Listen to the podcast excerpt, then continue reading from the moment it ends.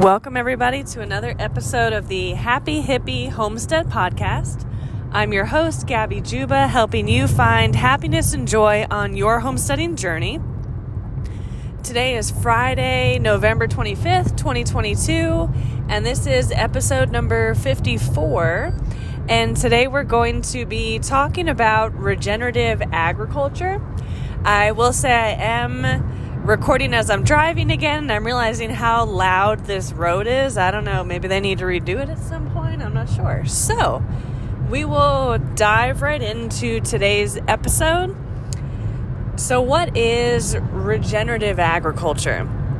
Regenerative agriculture is a way to farm, it's a way to grow food that improves the environment, it regenerates the soil, and it builds soil fertility and health. So, if you're not super familiar with agriculture in general, or growing food, or regenerative agriculture, you might be wondering what's the difference between regenerative agriculture and regular agriculture. Like, why do we need that adjective in the front there that says regenerative? Shouldn't all agriculture help improve the environment and the soil, right? Uh, so, no. Our common agriculture systems that we use today to grow large amounts of monocrops. When I say monocrops, I mean one crop at a time. So, soybean fields, cotton fields, tobacco fields. I'm bringing a bunch of those up because I live in the South. So, I have seen my fair share of soybean, not soybean necessarily, sometimes soybean, but mostly my fair share of tobacco and cotton being grown. So, big agriculture that grows a lot of crops is not regenerative. The practices that we use to grow big crops and to grow food most of the time are not regenerative and they're actually damaging the environment. They're damaging the soil. Um, so we're going to kind of go a little bit more into that now that we've gone over the definition of what is regenerative agriculture. So, what else can it do though, besides obviously improve the environment? And how does it improve the environment? So, one of the things regenerative agriculture can do is it can sequester it can sequester carbon. So, I'm sure you hear everyone's not everyone, but people talk about their carbon footprint and companies being carbon neutral and greenhouse gas emissions leading to global warming and the polar ice caps melting like you could totally go down a rabbit hole there with one thing leading to the next thing leading to the next thing how much of that do I believe in? I'm not here to tell you all of it's fake news, not by any means. But I do think if there's a way to naturally take some of the carbon out of the air and put it into the soil where it belongs, why wouldn't we do that? It, it just makes sense. So if you think back 100, 150 years ago, there were no cars emitting these greenhouse gases and carbon being one of them. And now everybody's got a car. Some people own two cars, three cars, four cars. You know what I'm saying? And we start driving at a young age, and all the teenagers have their own car, you know? So there's just cars everywhere, and there's more of us now than there was a hundred years ago anyway. And now we're talking about cars so there's w- so many other ways that carbon gets put out into the environment. Don't get me wrong.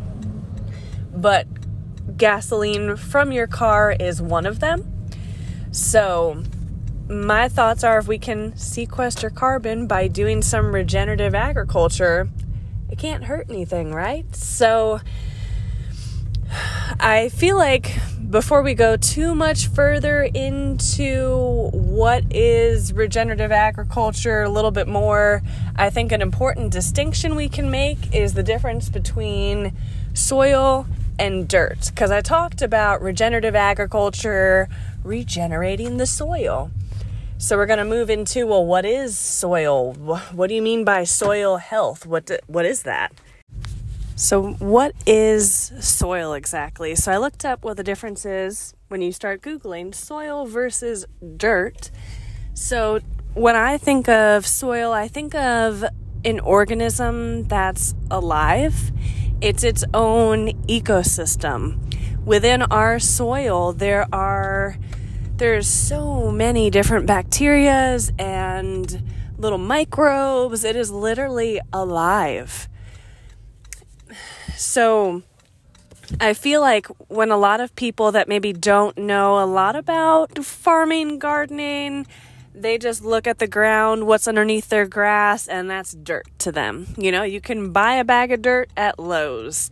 So when I Google the word dirt to figure out, you know, what, what is the difference? When you Google the word dirt, you actually get things like not clean dirty comes up when you Google the word dirt, which is also not clean. Also, gossip is dirt. You know, give me the dirt, the details on so and so. So, dirt almost has this like negative connotation. Like, you don't want to touch the dirt, you don't want to get in the dirt. Dirt is gross, dirt is not what you want.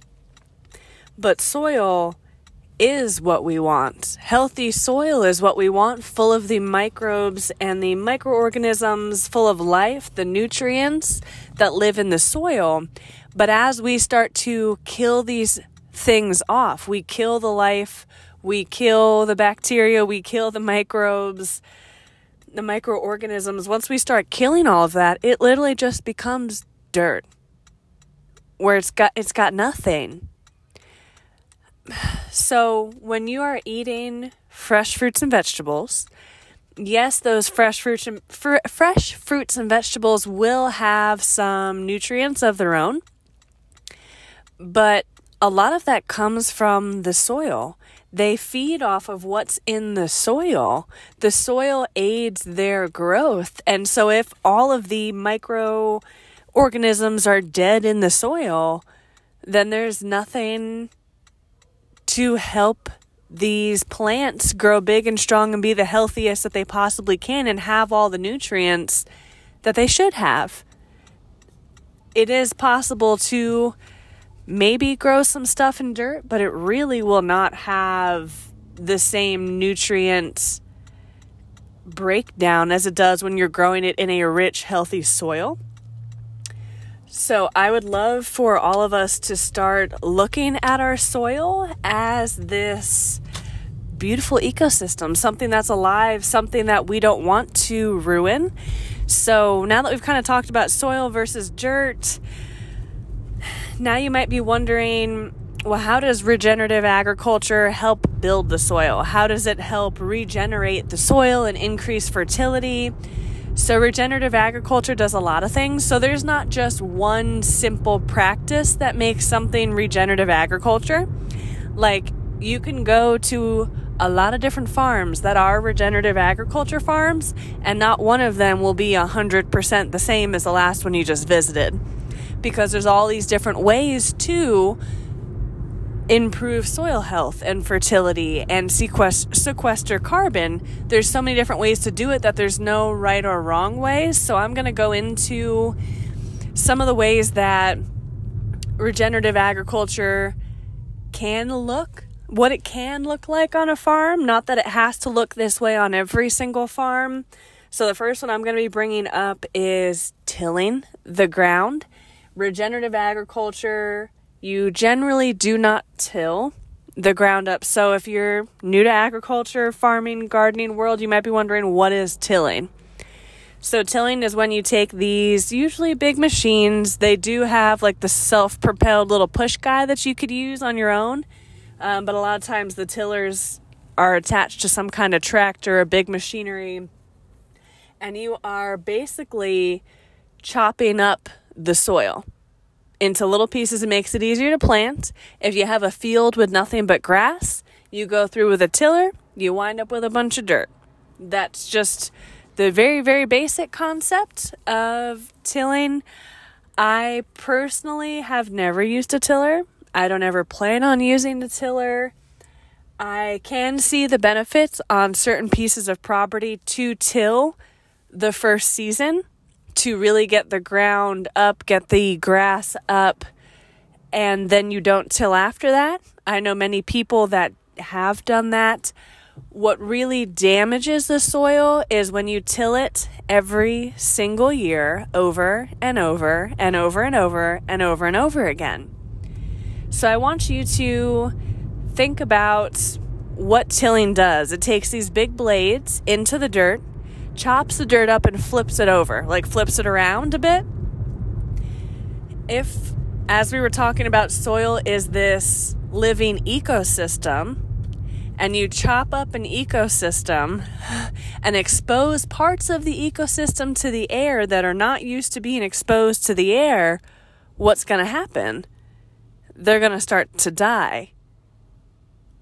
I also want you to think about um, if you look at a forest,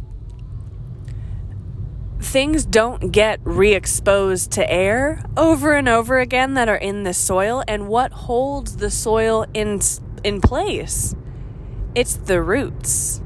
The roots of the trees, the roots of the bushes, the roots of the plants hold it all together.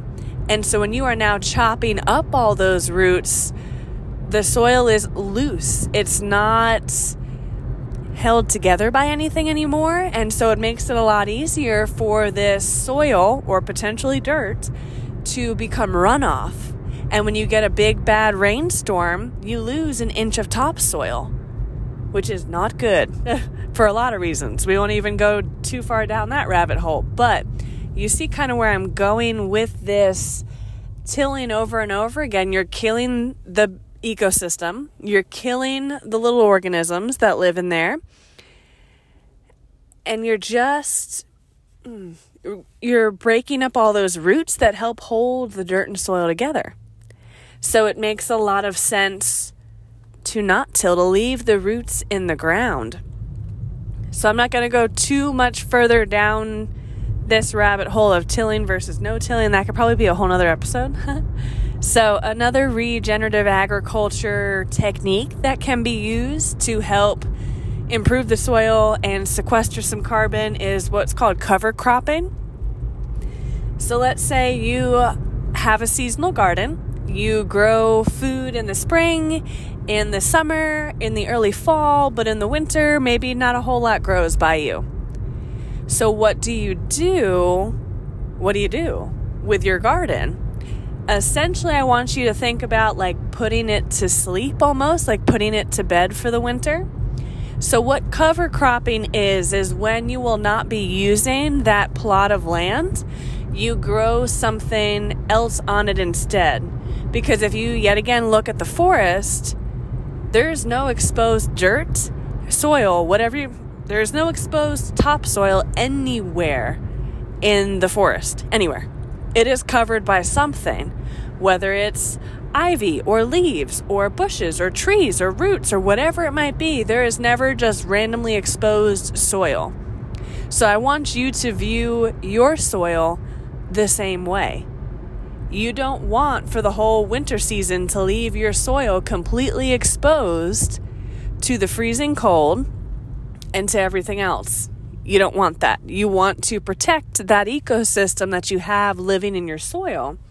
I personally have not been great about this before. Like right now, it's the end of November and my soil is completely exposed. So don't worry, I'll be working on what I'm going to do to protect the soil that I do have there I have heard of people using some kind of like black tarp or something to put over it to kind of keep the soil warm, keep the organisms happy under there. So that could be an option too, but I will say I have not looked that up that much. So cover cropping is where you grow something. So even if it's not edible, if you grow, there's all these different types of grains out there or things that maybe you can feed to livestock Maybe you grow something like that in the winter and you don't really care if it gets to be full grown size because you're not trying to eat it. So that's an idea. That's what cover cropping is, but I guess I kind of went down the rabbit hole with there are other ways to cover your soil, but cover cropping is a big thing that you can do. Another regenerative agriculture practice that gets used is rotating crops. So I want you to think about if you have a garden, like I mentioned before, and you every single year grow tomatoes in the exact same spot in your garden over and over and over and over again, what's going to happen? So, when different plants grow, they will actually sometimes regenerate certain nutrients in your soil, and other times that plant will pull nutrients, specific nutrients from that soil. So it's recommended that you rotate your crops and you rotate them so they are constantly helping each other out. So a big nitrogen feeder like tomatoes can be followed by a nitrogen fixer afterwards, and that will help fix your soil. That will help replenish all the nutrients that maybe got pulled out by a certain type of plant. So, if you're constantly growing tomatoes in the same corner over and over again, eventually the nutrient levels aren't going to be where you want them to be to grow beautiful, healthy tomatoes. So, rotating crops Great idea. Compost is another like tip or trick or method that regenerative agriculture uses for a lot of reasons. So I've talked about composting before, but that's where you can break down your garden scraps, your kitchen scraps, and other waste like leaves, things like that. And it turns into like this. Uh, it's beautiful. Consistency. It doesn't smell rotting, you know, but it's just a beautiful. So it's so basically, as it breaks down, as it composts down, it becomes this material that's like soil, but it's not soil. It's full of all these rich nutrients that those microorganisms need. So it's great if you can either get your hands on some high quality compost or make your own compost and put that on top of your soil as you are gardening or if you have a farm of your own or a homestead of some sort. So, compost is a great tool that you can use. You can also use compost to cover your soil with a nice thick layer of compost. So, something else regenerative agriculture does is they don't usually use the horrible chemicals, the fertilizers, the pesticides, the insecticides, the herbicides. Like, you can go on and on with the all different chemicals that you could put on your crops. So, a lot of times, those chemicals that are being put on the crop, even if it's for one specific thing, like let's say you buy a pesticide or an insecticide that's supposed to kill fire ants. You put that on your soil, but it's going to have other negative effects as well, besides just killing off all your fire ants. So, none of these things I don't think belong in your garden. Maybe on a very specific case by case basis. I personally have bought like organic insecticides because for a while I was fighting off hundreds and thousands of aphids. So the insecticide was the only way I knew how to keep some of my plants alive. But it wasn't the highly chemical insecticide, it was an organic one. So now, do you have to be organic to be a regenerative agriculture farm or garden? No, but I feel like they kind of go hand in hand. Now, do all organic farms have to follow regenerative agriculture principles? The answer on that is definitely not. Organic farms, it just means they're not using those chemicals. But the organic farms can still till every single year. They can still leave their soil bare and exposed. They don't have to rotate crops if they don't feel like rotating crops. They don't have to use compost, like all of these other great things that can help with regenerative agriculture. Organic farms don't have to do. Organic farms just don't have to, or cannot use the chemicals. So, something to note there. So, can you practice some of this regenerative agriculture stuff where you're at? I think absolutely. I think regenerative agriculture, I'm only like skimming the surface here with the topic of regenerative agriculture. I think we can all practice regenerative agriculture with what we're doing, whether that's gardening or homesteading. Maybe you've got a farm even if you don't actively do a lot with regenerative agriculture, I think you can maybe learn more and help other people that may need to learn about regenerative agriculture. I think all of these things you can do on a small scale and on a big scale as well. And I do want to, I guess, pose a few questions here at the end. So, we, the, regenerative agriculture sounds good in theory, right? Sounds maybe too good to be true. Something that improves the environment, regenerates the soil, builds soil fertility and health. If that is true and that's what regenerative agriculture does, why isn't that what we're already doing? Why isn't that common knowledge? Why do we have to put regenerative in front of agriculture to specify the difference between what we are doing and something that we could be doing. Why don't we practice some of these things on our properties? If it's better for not just the environment as a whole, because we're, sequ- we're sequestering carbon, but if it's better for your property, because it's now a healthier soil that's going to grow you bigger, stronger, better, healthier plants, why wouldn't you do some of this? It's just common sense, I think. But I think not enough people realize that these are options because when we look at big farming, we see the tillers that come out every single season. When we look at maybe our neighbor's garden, or grandma and grandpa or anybody's garden and they pull the tiller out every single season. They don't use compost. They don't to that to it's just dirt, you know? It doesn't mean anything. I just to me a lot of this stuff makes sense.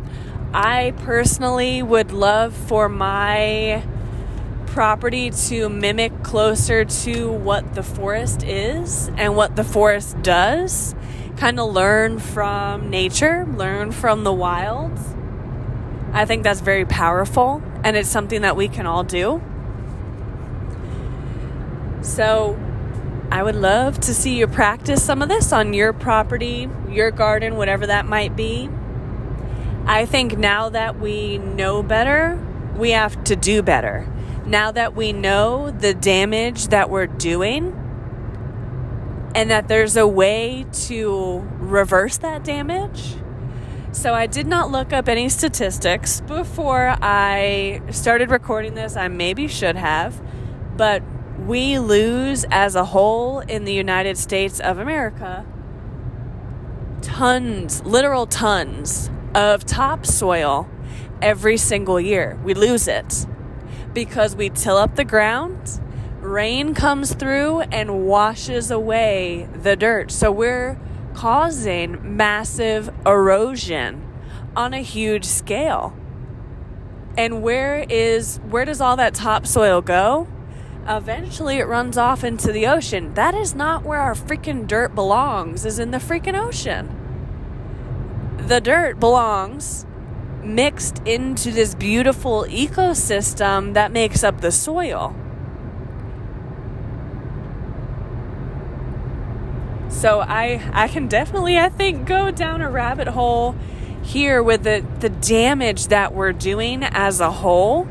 And no, you may not be a big farmer that's got hundreds of thousands of acres you till or whatever it may be. But even if you've got a small garden, that is 10 feet by 10 feet. Start to practice some of this because maybe you will get a bigger piece of property one day. Or maybe you'll inspire your neighbor to stop tilling their yard when they see what your little garden can do. So be the example for other people.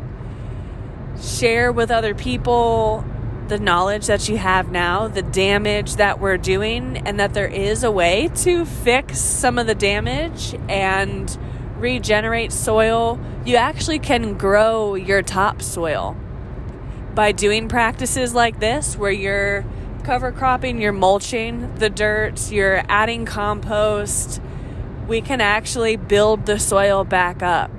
Now, we can't build it up as fast as we're losing it at this point but we can start to fix what we're doing, but we just have to care. We have to do better because now we know better. I will say right here at the end, I do have a little bit of an announcement to make. So, I've been posting or recording episodes three days a week for probably about four months now since the beginning of August. So I'm not getting rid of the podcast altogether. I really still do enjoy recording podcast episodes, but I am going to switch from recording three times a week to only recording one time a week. So we're going to go down from three episodes to one episode a week. I haven't officially decided what day that's going to be released yet. Maybe Monday or Wednesdays probably Mondays. Um, I just wanted to give you a heads up. I love the podcast, I love the people that it's reaching. I think it's doing a great job, but I've mentioned in a few podcast episodes I'm trying to write a book and I'm making these gemstone bracelets and we're going into the holiday season where I'm going to be spending time with family. So not that I need a break. I'm not stopping the podcast, but I have to kind of shift my priorities a little bit if I'm going to finish my book on the schedule that I want to finish it on and do a few other things. So, we're going down to once a week, probably Mondays. So, will it ever go back up to 3 days a week? I'm not sure. We'll see as we keep going. So, now is the time, though, while we're going down to one day a week, if you have not caught some of the previous episodes, to kind of dig back through. I know at the moment, most of my more recent episodes get between 30 to 40 listens, and I've got some from back in like August and September that have like seven listens. So if you're one of the seven or eight listeners from the back in the beginning, I appreciate you. You probably don't need to go back and re listen to episodes. But if you uh, are newer to the podcast and just started listening to a few things now, feel free to go back through. I'll be sharing some older episodes on my social media accounts. So feel free to follow those social media accounts, like us on Facebook, follow us on Instagram. I have mentioned that I'm going to maybe try to turn the podcast episodes into a blog post. I feel like I haven't had much time to do that, so that's one of the things that I'm going to be doing when I pare back the episodes. So that'll be starting next week. It'll be just once a week. And this way I can work on things like making a blog post episode, I might start actually recording my podcast episodes live as well with like a video feed. So that might be coming too, but it will just give me more time to kind of play around with a few things by only doing it once a week instead. So that means I might have longer episodes for you coming up, but I'm not going to promise that. I will promise once a week though and it's going to be good. So, thank you for tuning in to another episode of the Happy Hippie Homestead Podcast. Like us on Facebook or follow us on Instagram and join us next week for some more amazing content.